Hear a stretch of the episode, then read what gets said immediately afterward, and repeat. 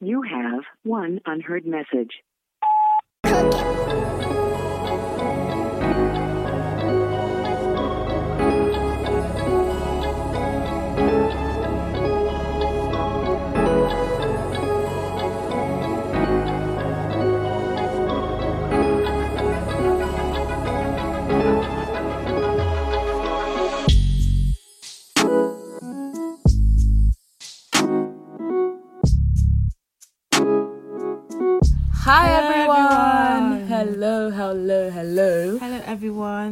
Welcome back to another great episode. Great, fantastic episode of the Chatterbox podcast. Yes.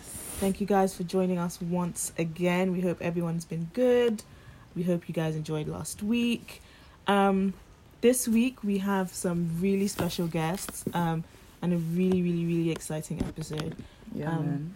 So yeah, you guys should just get ready. Yeah, we have a great collaboration today with Yeah. Public Health Hub, um, which is run by a couple of our friends, and we have one of the founders here. Her name is Titi, and um, she's just going to quickly introduce herself and quickly introduce what Public Health does. So, Titi, you go first. Hi, I'm Titi from the Public Health Hub, as Iwani has just said. So, the Public Health Hub is something I started with a couple of other public health scholars. And essentially, we recognize that in Nigeria there are lots of different healthcare initiatives, and they're all working to tackle the same health issues in the same areas, and we're not working as effectively as possible. So, recognizing this, we decided to start to build a platform where people can communicate with each other and collaborate on different projects and um, find ways to pool their resources and work towards tackling health issues in Nigeria. Awesome. Wow, guys, she's she's doing great things, and she only just graduated last year. So And thanks for having Um, us on your platform. no problem. Thank you for joining us. Thank you for joining us. Um, and we also have three amazing guests to facilitate our discussion today. Um, so our discussion today is surrounding. Sorry, so it surrounds um, what's it called? Maternity. Um, whether or not Black women um, are affected by racism in healthcare and how that has increased the um, maternal mortality rates in the UK and the US with numbers with numbers for black women being five times more, ten times more in the US um, than white women, and just discussing whether or not this is a race issue, whether or not this is a you know cultural issue, and look moving forward the education and how our mindset can change in order to um, sort of reverse this curve and ensure that this isn't a long lasting um, thing for black women. So today we have three doctors um, three healthcare professionals, and I will just allow them to introduce themselves, starting with Yinka. Hi, ladies. Um, my name is Yinka. I'm a urology specialty trainee in Northwest London. Um, I've been working in the NHS for six, seven years now, and yeah, I'm excited to be here. Thanks for thanks for having me. Thank you. And Ewa. Hi, um, my name is Ewa. I am a pediatric trainee in East London. I've been working for the NHS for three years, and thanks for having me here. Awesome. And Tomi. Um, hi everybody, um, I'm Tomi. Um, I'm an obstetric and gynecology specialist registrar. Um, I've been working in Northwest London, um, and I've been uh, sorry working in Northwest London, and I've been working with the NHS for um, about seven years now. Awesome. So we've got some heavy hitters here, guys. Some heavy it's hitters. It's going to be a very, very interesting um, conversation. um, so, just to quickly give like the backstory of why we wanted to have this Wait, discussion. before you go in. Oh, sorry. oh, yeah, sorry. She wanted to ask you guys something. We usually do something at the beginning of every episode where we talk about our nags and brags um, of the week. So one good thing and one bad thing that's happened this week. Um, and I thought it would be um, rather than ask about nags and brags, just ask how are you doing? How is work going um, during this pandemic? So I'll start with Ewa. Well, work has been interesting, really. It hasn't changed much for me because I am currently working in neonates, which is little babies, um, deliveries, that kind of thing. And moms are still giving birth. S- Same thing, same old. So hasn't really changed in terms of like um, COVID um, being on the front line kind of thing. So it's been it's been good. All right. Yinka? Um, yeah, for me, I think work has been a little bit of a roller coaster. Um, I was redeployed to ITU. I'm I'm a urology registrar, so I'm I'm a surgeon that deals with um, kidneys, bladder, prostates. Um, and so I was redeployed to ITU to help with COVID. So that was quite interesting. Um, I'm back on urology now, so back in my comfort zone. It's been really busy. But yeah, we're trooping on. Awesome. And Tomi. So I'm actually on maternity leave. So I'm on maternity leave with an eight month old and home with my four year old during COVID. So I've been busy with them, not really doing anything medical. Um, yeah, so my week has been good. I've been busy doing zoo trips, doing park trips, and all that kind of thing. So yeah. Cool. and Titi, we can ask you, I guess. Yeah, you can ask you, how's life going? Not too bad. I was on annual leave most of this week, so I had a two day working week. Can't complain. But yeah, life's good. Been quite busy with the public health hub and work, and I just started baking, a baking business, so that's been fun. Plug yourself always. wow, love to see it. yeah, awesome. Thank you, everyone. So, just to quickly give sort of the foundation for this discussion, um, Ola and I, as we said before, Chatterbox is typically pop culture, you know, media, all these other things. And a couple of weeks ago, a um, YouTuber, Nicole Thea, may her soul rest in peace, um, passed away from childbirth. Her and her baby sadly passed away. And she was someone that a lot of people followed. A lot of people followed her pregnancy journey. A lot of people followed, you know, everything that she was going through because she was a YouTuber and she would post this online quite regularly. Um, so I think when we both saw this story, it was kind of a shock. Mm-hmm. And I think it was particularly a shock for me because I, I sort of, you know, thought that in the UK, um, childbirth and, and pregnancy related complications are sort of rare, um, with numbers falling down due to improvements in technology and, and, and, and just the, the healthcare system that we have anyway. So I think I was a bit shocked at first. And then more and, peop- more, and more people started to post the infographics about how, um, you know, recent reports have come out by MBRRACE, which is a um, independent audit body which looks at um, mothers um, and childbirth and all these other issues, particularly in the UK. And it was a report that said that um, in between 2014 and 2016, um, black mothers in the UK are five times more likely to die from childbirth. And there was a whole campaign around this with more people just educating us on why. So I'll quickly just run through some of the reasons that were given in some of these infographics first. So it was said that African and Afro Caribbean moms are more likely to receive insufficient antenatal and post um, postnatal care. They're five times more likely to die during pregnancy, childbirth. They're more than two times more likely to have a stillbirth. They have the highest neonatal mortality rates since 2015 and has dramatically risen since then.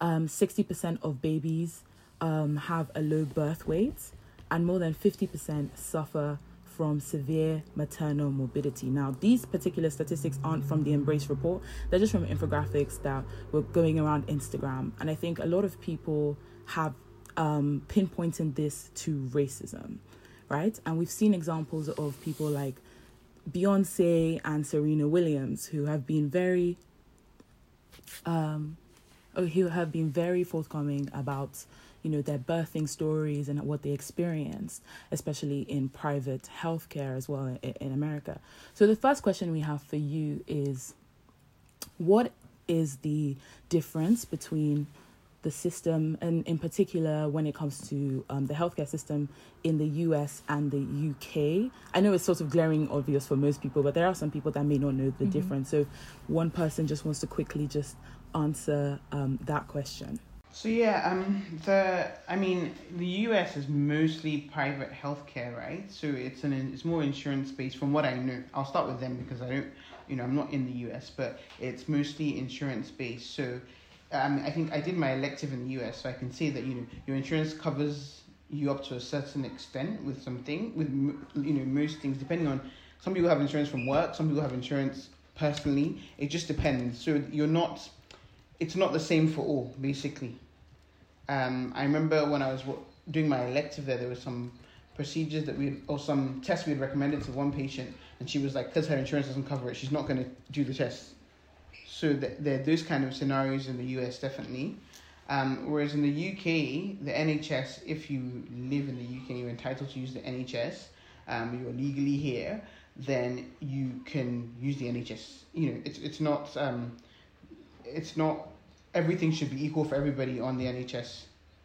Essentially, most things I'll say. There are a few services that differ based on your postcode, but something like maternal care should be the same. Awesome, awesome, awesome. Um, so, in particular with the US, I think a lot of people do say that something that could contribute to the number, um, the rising number, and I think Titi, I'll just ask you if you can briefly speak on this, is um, the access that Black women, particularly African American women, have to um, healthcare. Do you think that this is a significant reason why we're seeing higher numbers in the US? Um, or do you think there are other areas and other things that can address, including racism um, and other, you know, underlying health conditions? What do you think, Titi? Um, I can't say too much about the US because I don't know that much about the system there. But then, in terms of access to healthcare, I think there are many other things that have a role to play in this. And I think in the conversation, a lot of aspects of healthcare and like just health seeking behavior has been missed. So I think one key thing is um, socioeconomic background. And I guess you could say that has like racism is connected to that in some ways because ultimately these people may be more disadvantaged because of um, system, systemic racism. So yeah, you could say racism has a role to play in that. But then I think um, looking at people's cultures, so different people of different races or people from different um, like ethnic backgrounds have different cultures, and that can affect their like health seeking behavior. So um, some women might just be, if for example, like Oyinlola, you were having a discussion earlier, and you were saying that you were less likely to seek um, to go to the doctor, and you think a lot of your um, white friends, for example, would be very willing to go to the doctor, but then you just want to like search it online. So that's health seeking behavior. And then in terms of um, people being predisposed to certain diseases or having like genetic factors that um, play a role in them being of higher risk of certain diseases and certain conditions, think that has a role to play. But then I wonder, just to check, your question was about health seeking behavior, so like access to healthcare. Yeah, yeah. So I think obviously that doesn't affect access to healthcare. I think it depends on how the system itself runs, like the healthcare system runs. And I can't really speak for the American healthcare system in particular. Um, but I know, like Tomi has just mentioned, insurance has a part to play. Um, a lot of people don't have insurance, and if you're not employed, I don't know how it works in America, but often if you're not employed, it's actually a lot harder to get insurance, healthcare insurance. Yeah. I mean, the only comment I'll add to that as well, though, is that, um, you know, in a, in a system that's just privately run, um, I think, you know, the difference is with access that's um, linked to sort of socioeconomic status or systemic racism would definitely be a lot more exaggerated than, you know, a public system, a public run system as we have here. So. Awesome. Awesome. So, just um, a general question, I guess, kind of moving back to the UK and just talking about the NHS. Do you believe that racism plays a role in the care that black women receive?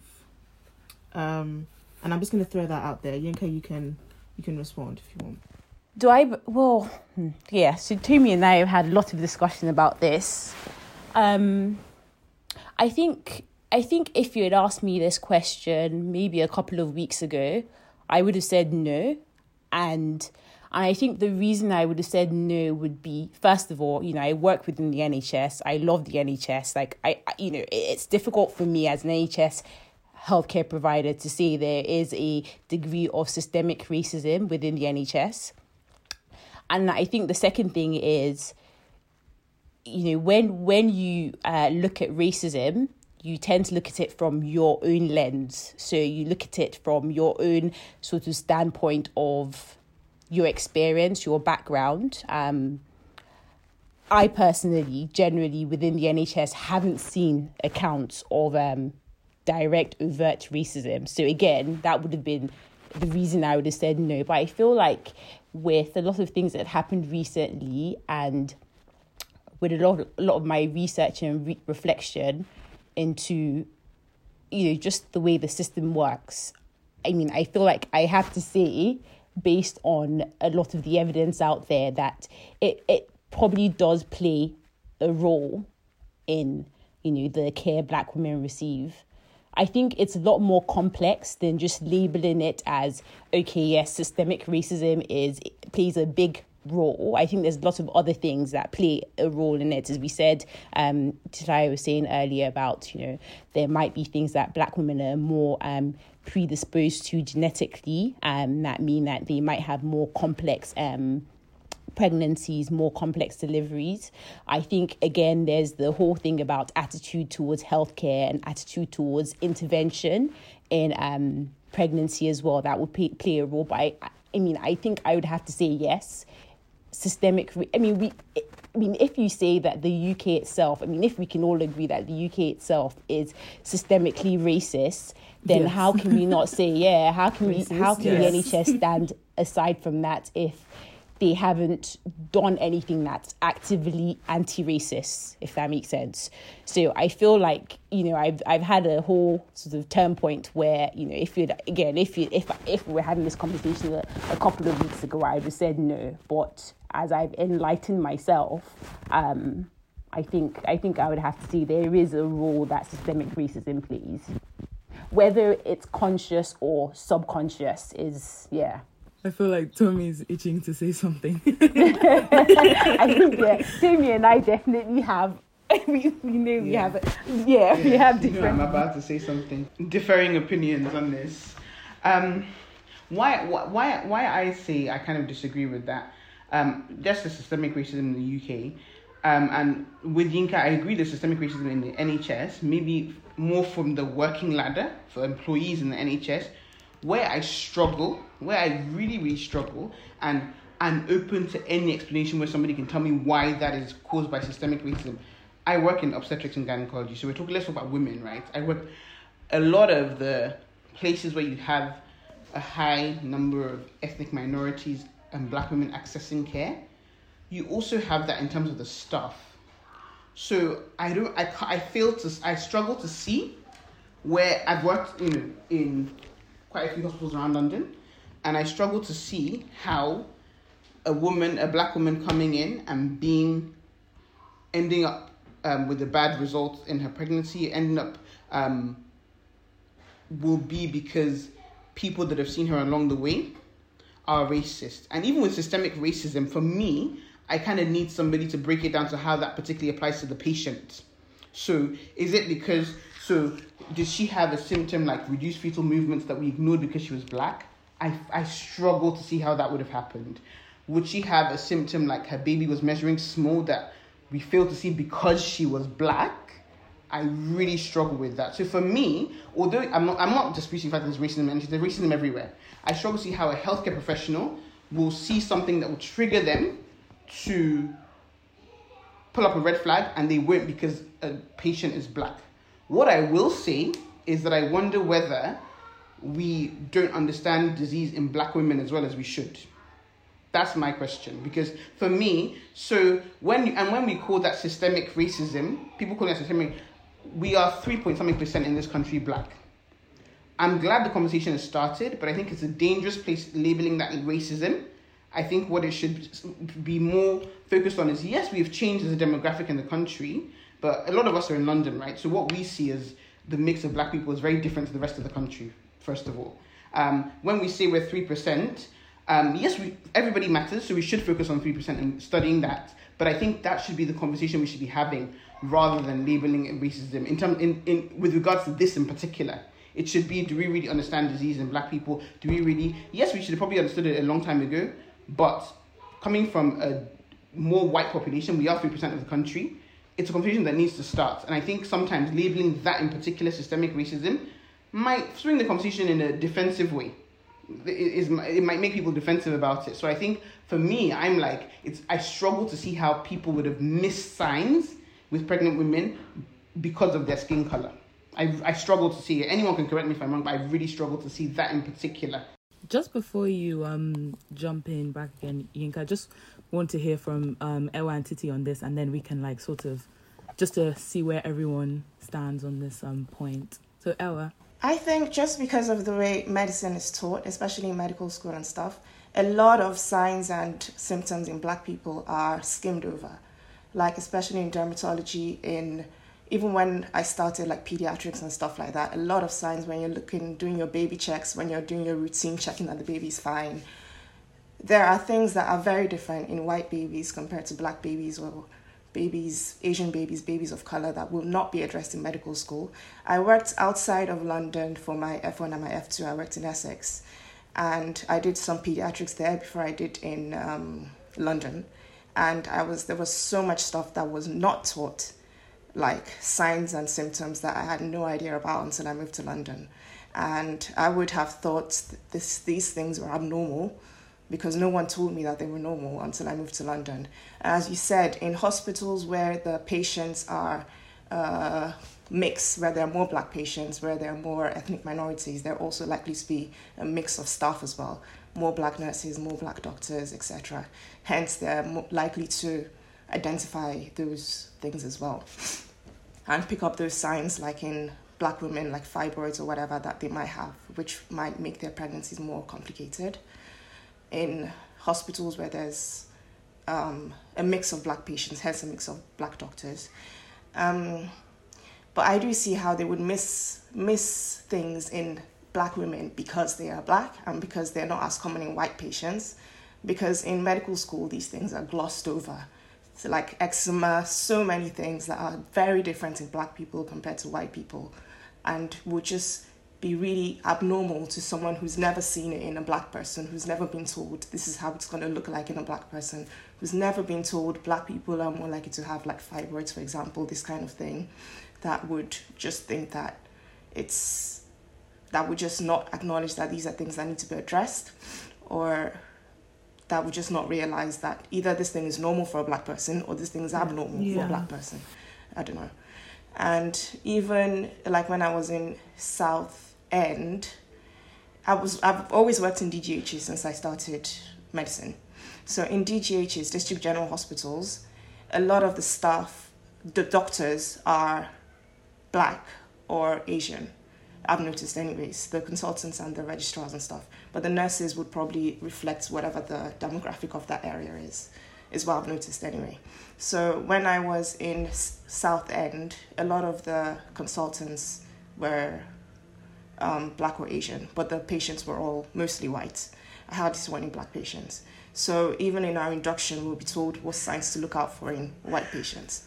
Hence, you see the one odd black patients in three months. Like I personally saw this. I saw one black baby who had one sign that was different from what you would see in a white baby. Like basically their reflex in their eyes, their red reflex was yellow instead of red, which is normal for a black baby. But I thought, oh, this is abnormal. This child is going to be blind. Oh my God. so, duh, nobody knew. I didn't know. Hmm. And this was the kind of thing where when I moved to London in the first week, the doctor said to us, yeah. "You will never see, yeah, you will never see a red red reflex in this hospital." yeah, and it's just that kind of thing that people need to address. Like especially in the UK, like we're having more and more people of different ethnicities so I don't know if you can call it systemic racism. I think you probably can because in medical school there are many different people of different colors in the world, and as a doctor, you should be able to recognize signs in not just white people but all different people. You don't know who's going to come through A and E. You don't know what kind of pregnant woman is going to come through A and E. You need to be able to know that in this black woman you need to know that black women are more at risk. I don't know that much about obs and gynae, so I can't say exactly what. But you need to know that black women are more at risk of this, this, and that. And hence, when you're taking your history or your examination, you need to be looking out for this, this, and that. And be more aware of these things and have them higher in your differentials when you're thinking of these things. Yeah, guys, I, I think we need to be careful not to. I know it sounds really like obviously I, I completely agree there is systemic systemic racism, but I think we need to be careful not to reduce it to such a generalization with these cases, particularly in the Obs and cases. Why I say that is because I, I trained in London, right? So I've been taught all these things. It doesn't mean that black women still don't die in London. I, I'm, and I'm not trying to, and it doesn't mean I couldn't still make a mistake with a black woman, is what I'm trying to say. So I don't think, I think we, the red reflex thing is interesting because told you had, we got referred for, we got referred to um, ophthalmology because he had um, pale discs.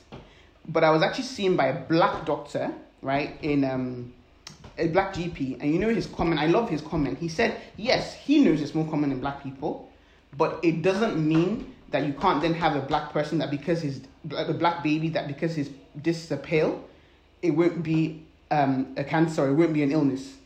So, so although so you, you understand what I mean now. So although um, you have to be careful to not run the risk of because this is a black thing. Could, people people still don't ignore it on purpose. Is what I'm trying to say. So I still got referred. I still got, and particularly with obs and gynae, um, we're more high risk in terms of our cardiac profile generally. Yes, I agree with that. But it's it's like I said, I still will, will I still would um I'd struggle to see where it was that we were literally negligent because somebody was black and that was the result of what's happened basically. You understand what I mean? Like obviously any things get investigated so closely with maternal deaths, right? I struggle. I think. I think I agree with you. Is like I said before, it's more that we need to start understanding our population more. Um, but I don't think it's uh, um, because we're black, they don't want to understand. I think it's more that people just need to be like. If you're in Scotland, for example, I have a friend. I wish she was on this call actually. She will rarely see. She was like she will rarely see a fibroid patient in her whole year, like hardly ever. Whereas I'm working in hospital, we see private. I see private patients every week there's not much you can do about that. Yes, you can learn, but if you don't experience it in person, it can be quite difficult unless like experience means a lot basically. Um, is what I'm trying to say. So even if you get to, we got to all of that in med school. I went to med school in London, so fine. But if I then went out outside London, I was practicing then, I'd probably lose my sense of, if I'm seeing a certain type of person, that would be what I'm used to treating. So it's to have the conversation for how to address that whether it's that we rotate more into certain areas, I don't know. I don't know what the answer is, but. So Titi, you were going to say something. I feel like Yinka had something to say, mm-hmm. and I was going to let Yinka go first. Okay. I think what I was just going to say was just. I, I don't think we're saying that this is directly just as a result of systemic racism. And, you know, I think you can label it whatever you want to. There's still an issue, you know, regardless of how we define it. There's definitely an issue, and I think yes, I agree with you, Tomi, in the sense that um, these issues are a lot more complex. But I don't think we can whether or not we define it the same way, I think we still agree that there's still the same problems, if that makes sense. No, no, but nobody's. I'm not disputing the problem. I'm, I'm mm-hmm. saying that when you label something racism, it makes people feel as if it's it was somebody's fault. When things generally get let me let me finish. When things generally generally wait when things generally generally get addressed in the NHS, right? They try and take away the blame game. You Just notice with the NHS generally when they do any, they try and blame the system, blame blame the process. Look at the processes, take it away from the individual why I struggle with that, I work on the floor with black women, right? So if you tell me that, okay, so because I'm not used, I mean, I'm used to seeing black women, so I can't say that's an, an no, okay, I'm used to seeing black women, but I know that they're mm-hmm. higher cardiac risk. But is there anything I actually do about the fact that they're higher cardiac risk? We need to look into that. And I'm black. There's nothing I do differently per se to a black woman that I take an antenatal history from because they're black, that I will take the same antenatal history from everybody.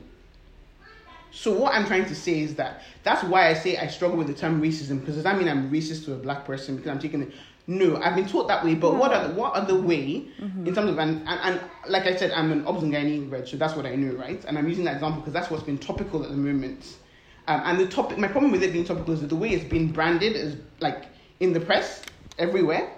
I think is I think is destructive to the conversation personally. Um, but um, I think we do need to have the conversation. But my question is, like, for me, I'm black. I know black people have a higher cardiac history. I still ask the same family history I ask everybody else. So I always ask everybody a family history. So I know her family history, and a lot of them, a lot of people say, oh, they don't have any family history. They don't have family history of cardiac disease. They might not know. We don't do anything extra. Even a lot of black women might even have ECGs if they have chest pain or whatever. We do this. We still treat them. Is my point. I don't say, oh, I'm not going to do this because they're black. I don't say so. For me, I'm like the conversation needs to be that we need to understand disease more in a higher in a rather than oh our system our, our system is racist. Yes, the whole system is racist, Yeah. but the conversation needs to be more pointed towards. It's not how we're treating. It's actually we don't really know about the black genes. We don't really know about the. So I think we need to divert that conversation that way.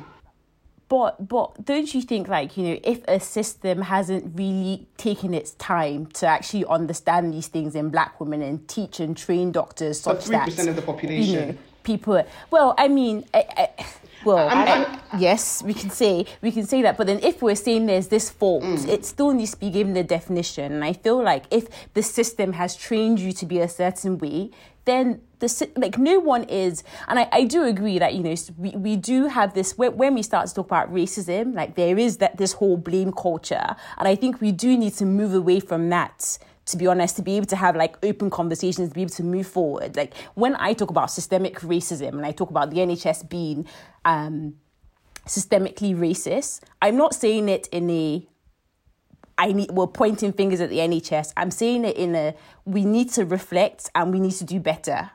Do you see? So I feel like it's it's the way you look. It's, it depends on how you look at it. I I still struggle with that being called racism is my problem. I still No, I struggle actually with have being something called to say racism. about this. So because I feel like yeah, you go to So recently, I've been doing some research on reverse innovation, and this is like quite a problematic term. So innovation traditionally is known to flow from one direction to the other, and it's meant to flow from like Western countries to low and middle income countries in like the South.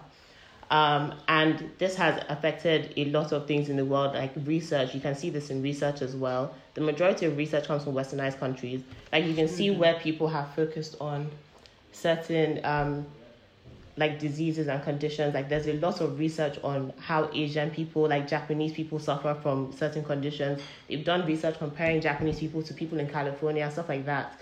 But then there isn't that much on African people. And I was telling, um, I don't know who I was talking to recently. I did a test at uni where it's like a taste bud test.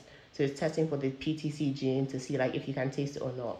And I found that I had like a really different allele. No one else had that allele in my class. And then doing research, I found that that's only common in Africa. And we had so much information on all the other ones, but like in research, generally, you don't find that much on um, African populations because we don't have that representation in the um, academic space, basically. So, like, it has an effect on literally every aspect of it. And I think this conversation is quite it's quite dangerous to just label it as racism, like Tomi has said, um, because you're ignoring like the underlying conditions. Why are black people more at risk of all of these diseases? Why are they more at risk of card, um, cardiovascular disease or hypertension? Like we actually need to find black people that are in the research space and get them to a place where they can actually share their results and their results can be like internationally recognized. So yeah, you can say that in Nigeria people actually know why this is an issue or they're doing research on this. But then in the UK where you still have black people, no one has read these papers. Like it's not being shared. The Lancet is not going to share academic papers coming from African countries. So th- that's another issue we have to focus on. So yeah, it is systemic racism that exists internationally. It's worldwide, and it's like how do we break that? How do we break this idea that innovation only flows in one direction? This idea that anything coming from westernized countries, anything done on like white people is better. Like we need to understand that us as black people as well, people that are doing studying biomedical um, science, studying anything science related, they need to come up with their results and actually publish it where it's going to be seen and where it can be used. Because we are actually ignoring a lot of factors that Uh, have a but part to Tislaya, why why do you think the why do you think that research gets ignored? Exactly. Exactly. just So about I was trying to understand this as well, and I've done quite a bit of research on this. I, I think it's just like in everybody's mentality. So like westernized, like in Western places, this is just in their mind. So I was doing research on this, and I found a paper that was saying that's um, looked at willingness to adopt um, health systems that originate from low and middle income countries. So there's this thing in Brazil called the fam- um, family health strategy, and it's basically like an integrated um, primary health system, and that's basically what the UK is trying to achieve now in terms of healthcare and how their health system works. Um, so ages ago, they actually conducted a study see, uh, presenting this strategy that exists in Brazil to professionals in the UK, and some of the um, professionals had responses like, um, "Why would we ever adopt something that originates in Brazil? What do we have like what is there to learn from a developing country like Brazil. And that is literally just their mentality. Like they think whatever is made here is better. And there's no explanation for this. It's the way, same way that they think black people No, are just less. there is an explanation though. Sorry, I differ. Why do people come to England? Why do people that live in Nigeria come to England to have their babies? Answer a question. So for me, as black people, we need to take ourselves seriously and start doing things properly on a whole to be respected. So I'm not saying that some people don't. I'm not like me and Yinka have had many conversations about this whole responsibility taking thing. I'm not saying there's not racism. You guys should get that. So people are like dif- um, disagreeing with me because you think I'm saying that there's no racism. I'm not saying that. I'm just saying that we need to have a conversation the other way as well and look at it with try and look at it objectively. We're all black, so let's try and look at it objectively, as if we were neither neither white or black. At the end of the day, right? You're in a country where the majority is one color. Why is it that the countries we come from, where we're majority black, are not doing things to look at black people, or we're not doing things to the point we're not doing things properly? I'm not saying there are not people in African countries that don't do research properly, but I'm saying because of the reputation we have, it's very difficult for us to be respected in that space why is it that you know if, if our healthcare systems are not developed to the point where they need to be it's very difficult for any country when they see us flocking here half our doctors flocking here half our like it's difficult to be respected in that sense in that space. Whatever the reasons background reasons are for that i think that's a very clear answer to why we're not respected. Like it's very difficult to respect a country where it feels like the people in healthcare are not even staying there. You know it's difficult for anybody else. If I was British, white, if I was white British, I would be the same. You know, so I think we need to start taking, we need to start challenging ourselves. Um, it's complicated. I don't think it's down to the healthcare professionals or necessarily the biochemists, or it's not necessarily their fault. I know it's not their fault, but it's. I think, although it's not their fault, I think it's a difficult. We need to answer that question honestly. But I was having I was having a conversation with a friend recently about this, and and she was talking about you know the fact that people say that the NHS it's standardized treatment. Like, why is it that a number like this, five times more likely, is coming up in research if it is standardized treatment that every single person and I know and I want to touch on later on other things aside from racism that may be causing this higher um, um, increase in, in, in maternal mort- mortality rates, rates um, amongst black women. But it's like if we are all getting the same, we are all seeing the same, and you know the medical profession, um, when it comes to unconscious bias, we don't have that because every single person is being treated like that.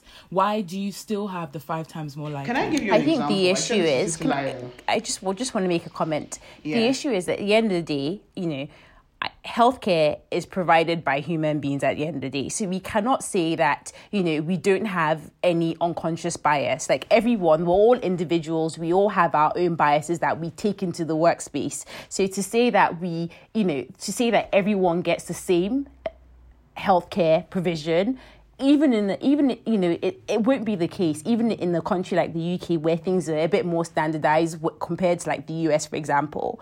Because you know the way you know I, I I've spent some time reflecting on this and it's not just to do with race as well it's to do with things like level of education it's to do with you know sex as well male versus female it's to do with um you know the way a patient might appear to you their level of capacity.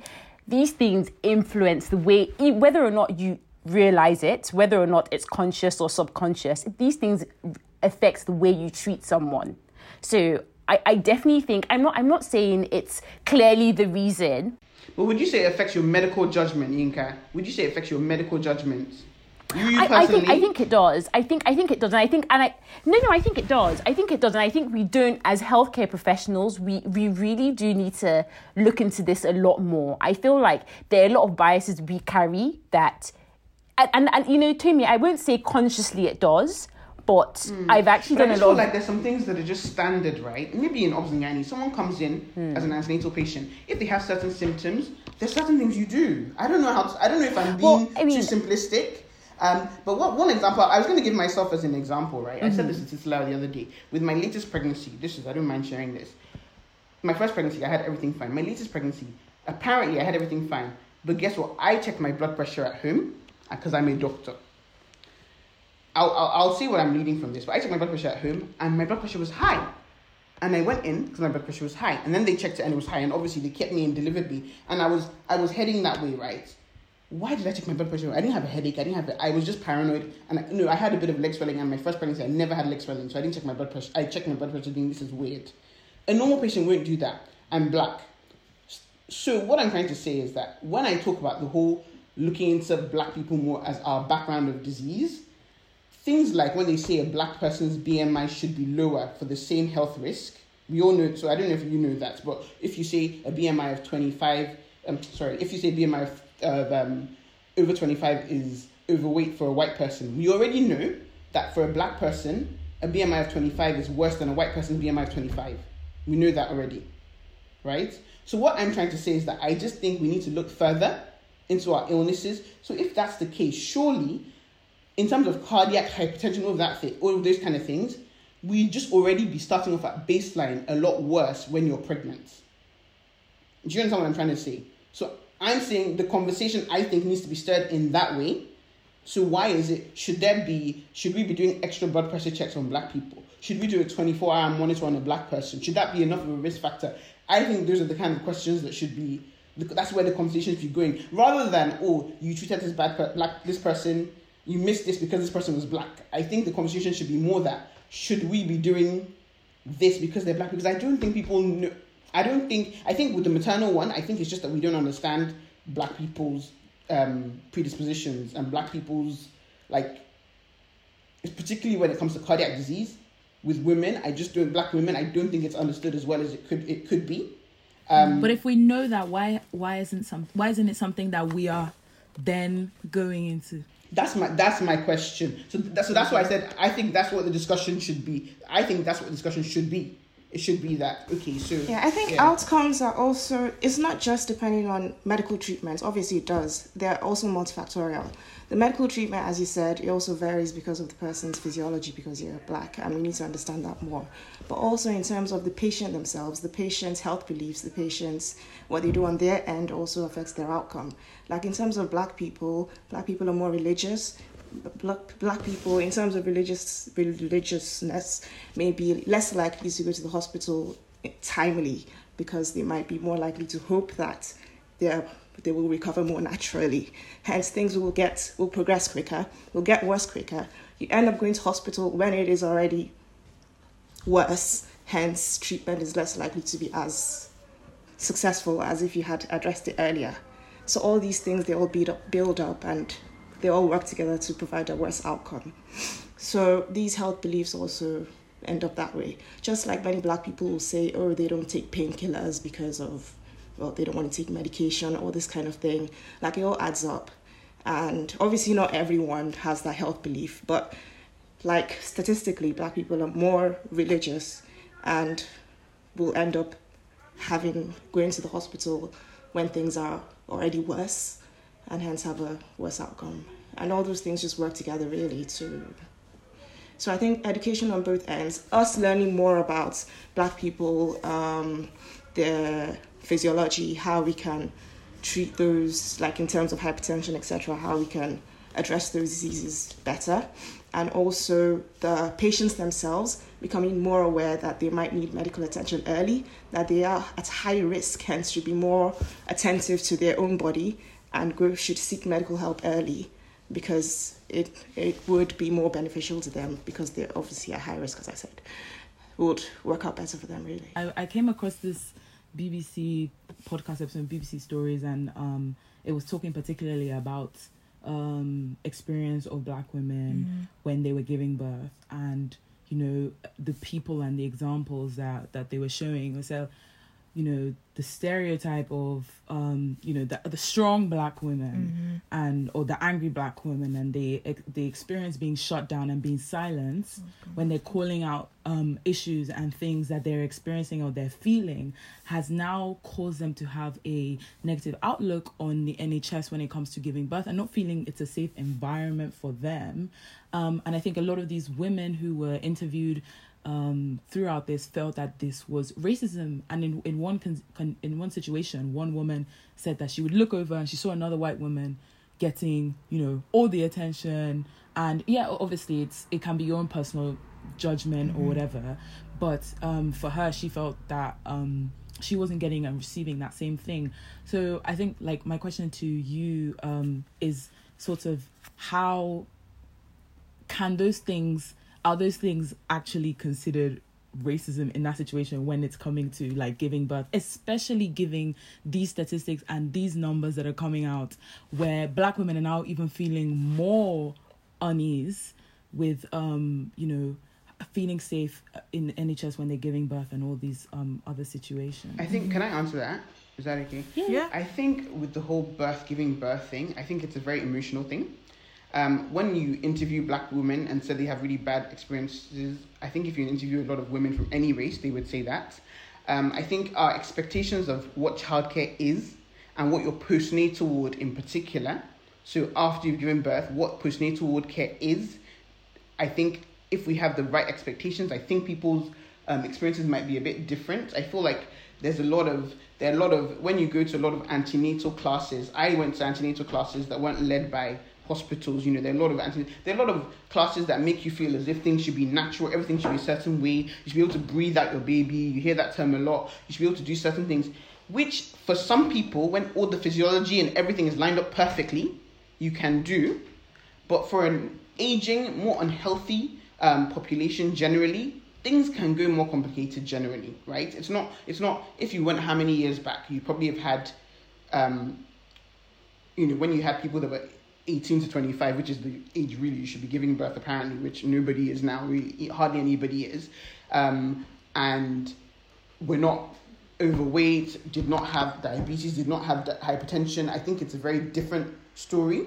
Um, now, I think if you speak to a lot of, I, I think basically, obviously, it's topical now. We know that. We know that this is an issue. You interview a lot of black women and they'll say they had bad experiences. I don't think you can say if you interviewed a lot of white, Asian, other women, they would tell you they had an amazing experiences. I think a lot of people, most people I know that you interviewed after their birth, personally, black, white, or from wherever, after their um, deliveries, have not had the the best.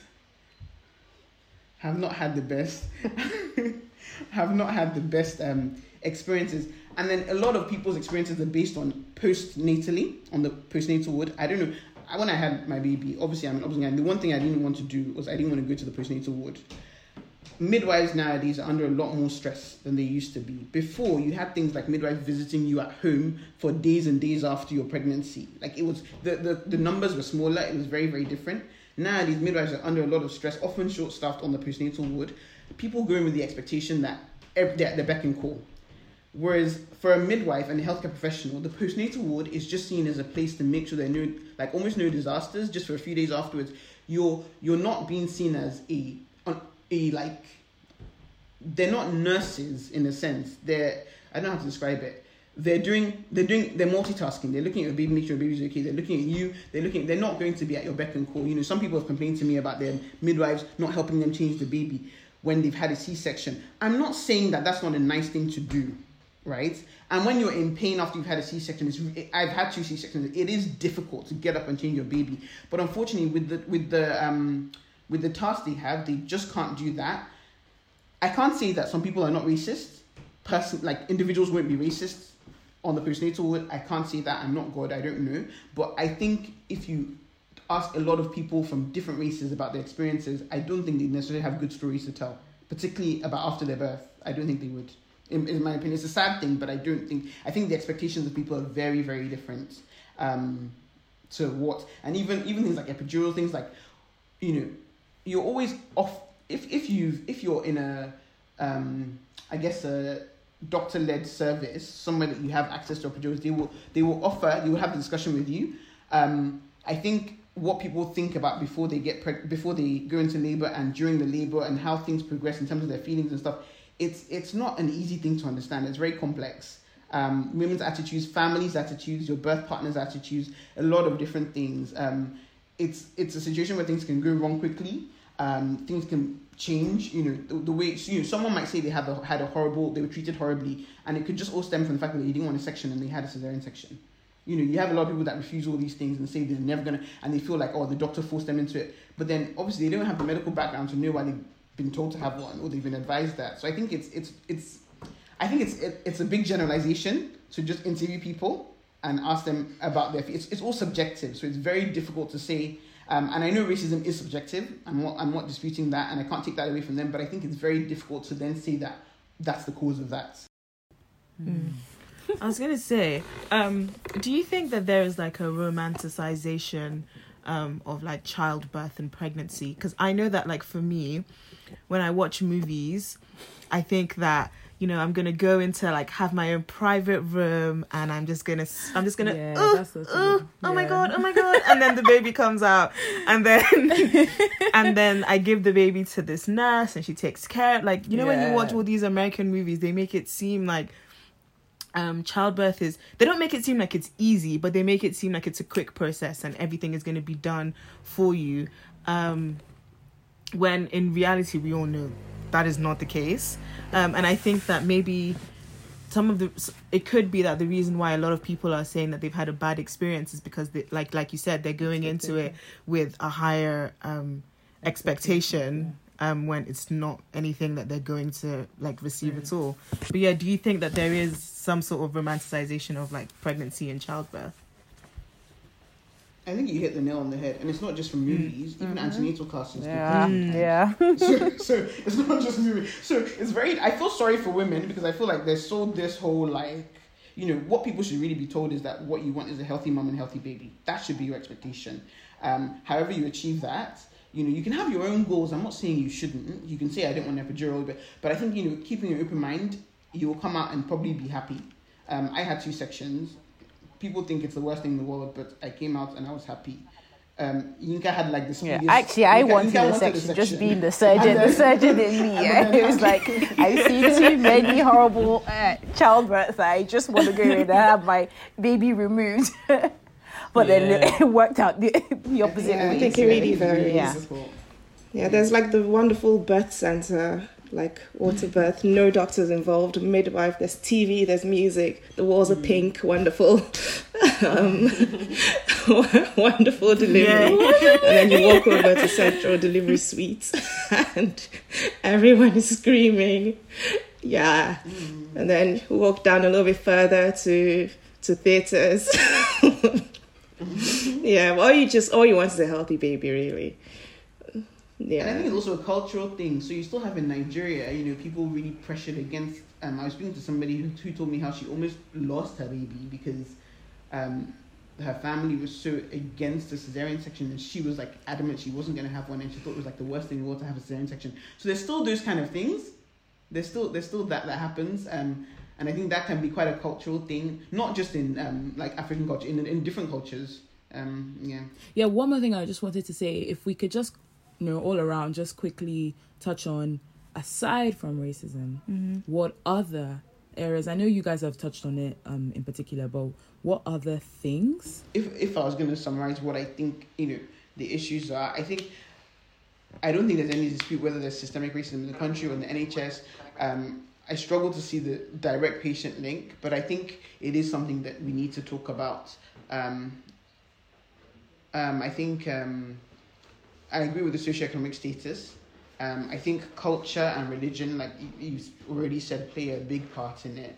Um, I, I still don't think those things are enough to really account for something like the maternal deaths. I struggle. I also the way same way I struggle to see how it's racism is enough. I struggle to see how those things are enough, and I actually struggle to see how those things together are enough as well.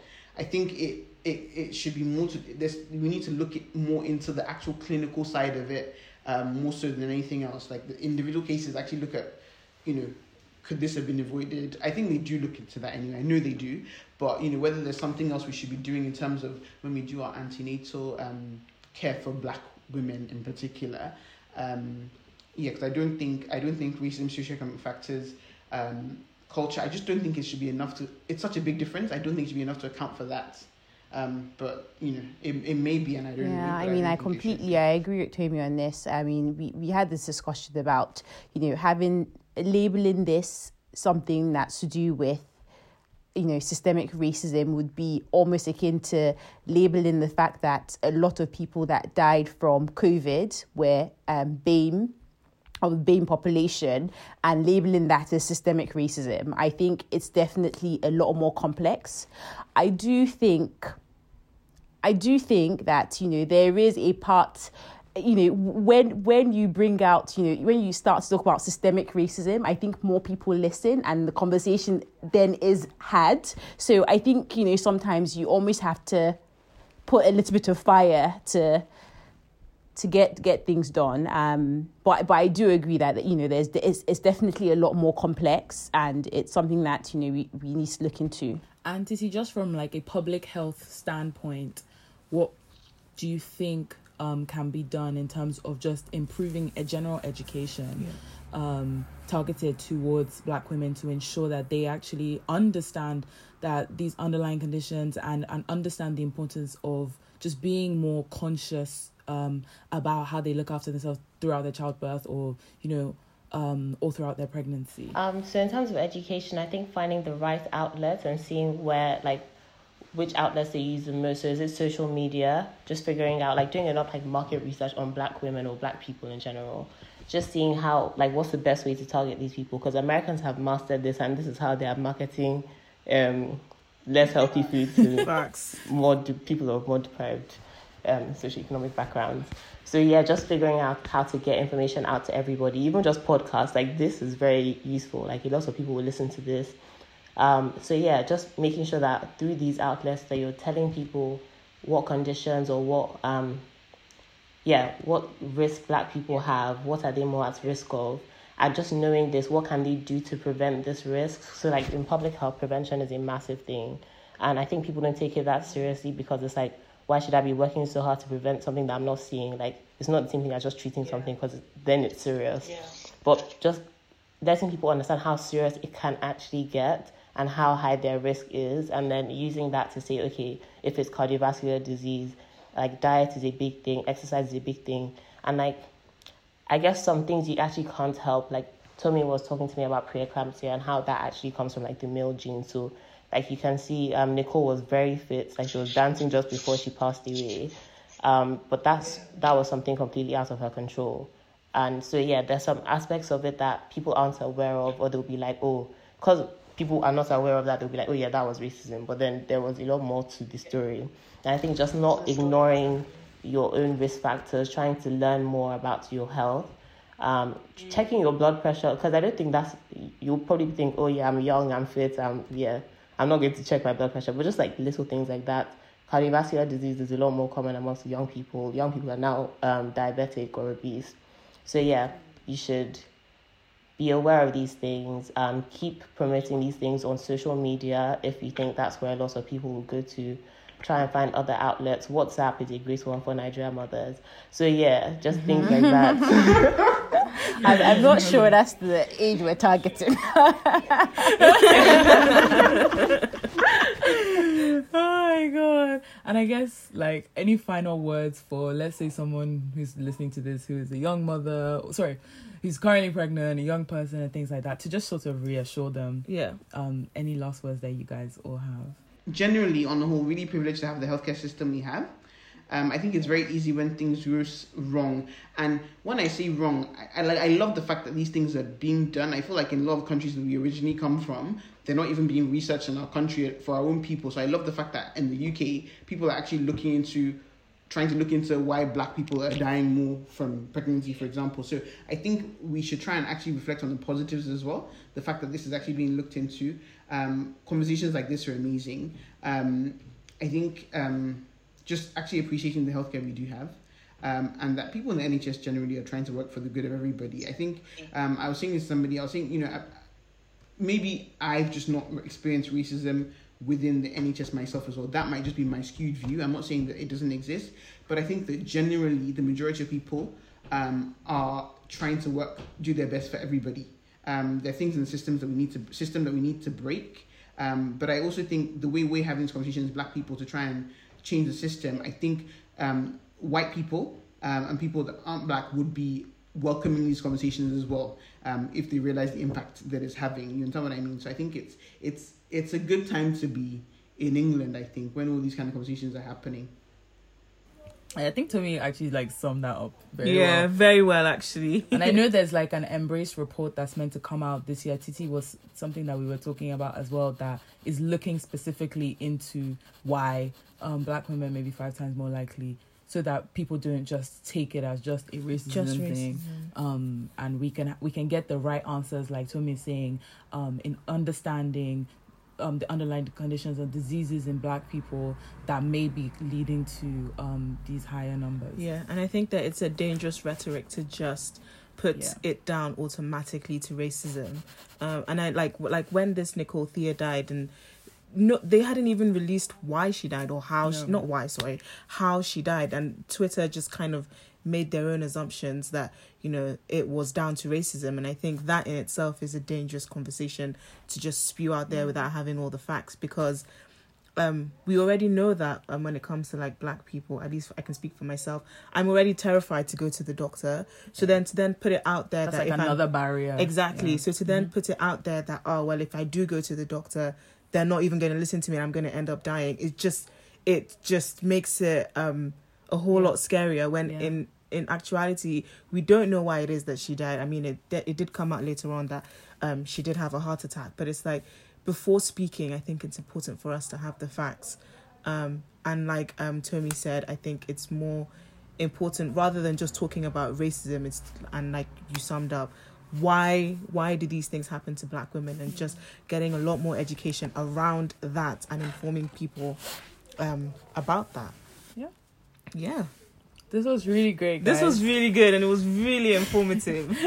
Thank you thank you thank you thank you so much. I wonder if yinka has changed her opinion after Tomi- Tomi- No, well, I mean, I, I to be honest, I feel like we definitely both agree on the same things. I think uh, the way we define it might be slightly different. I mean, I definitely don't think we can box things up into a certain category, but I think to say that, you know, the NHS is not systemically racist would be I mean, I, I, I I mean, I, I don't know. We, we won't be able to sort of move forward and have these discussions if we don't label it what it is, is the way I see it. Um, so, I mean, it's not just to do with, it's not just to do with obs and gynae. You know, there's a lot of stats to do with black men in psychiatry, for example, and how, you know, black men are more likely, I mean, this is a whole different, this is a whole other kind of words, but like black men are more likely to be, you know, sectioned and more likely to be, um, over medicated, misdiagnosed. That you know, there are all these data, there's all these things that are coming out. And I do think it's things that we need to look into to see how we can do better as the NHS. And I think it's great that we're having this discussion, these discussions. I think, you know, it's great that people are open minded to having these discussions. I do agree that as black people, we also need to be quite sensitive to the way we approach it so that people don't shy away from having these discussions with us. Like white people don't have um, don't shy away from having these discussions and don't feel intimidated to engage. But I do think, you know, we, we do need to label it what it is and have these discussions, is my opinion, yeah. Awesome. Thank you guys so much for joining us. We really, really, really appreciate it. And I think um, our listeners would absolutely love this. This was so informative and so interesting. Um, thank you to the Public Health Hub for collaborating with us on this episode. um, yeah, to everyone else, make sure that you check out the Public Health Hub. All their information and their apps and everything will be in the description. Um, we hope that you guys enjoyed this episode, and if you want to see more content like this, let us know. Um, and yeah, that's it for this week, guys. yeah thank you so Thank much you to our so guests. so Thank so much thank to you, our thank you. guests. we Um, really appreciate it. And if anyone has any questions directly for our guests, we will just send it to them. You know, Yeah. if you guys have anything that you want to ask them, we will send it to them directly, and you can engage in conversation with them later. Yeah. but yeah, um, on that note, I'm gonna end the podcast. Bye, guys. bye everybody. Bye.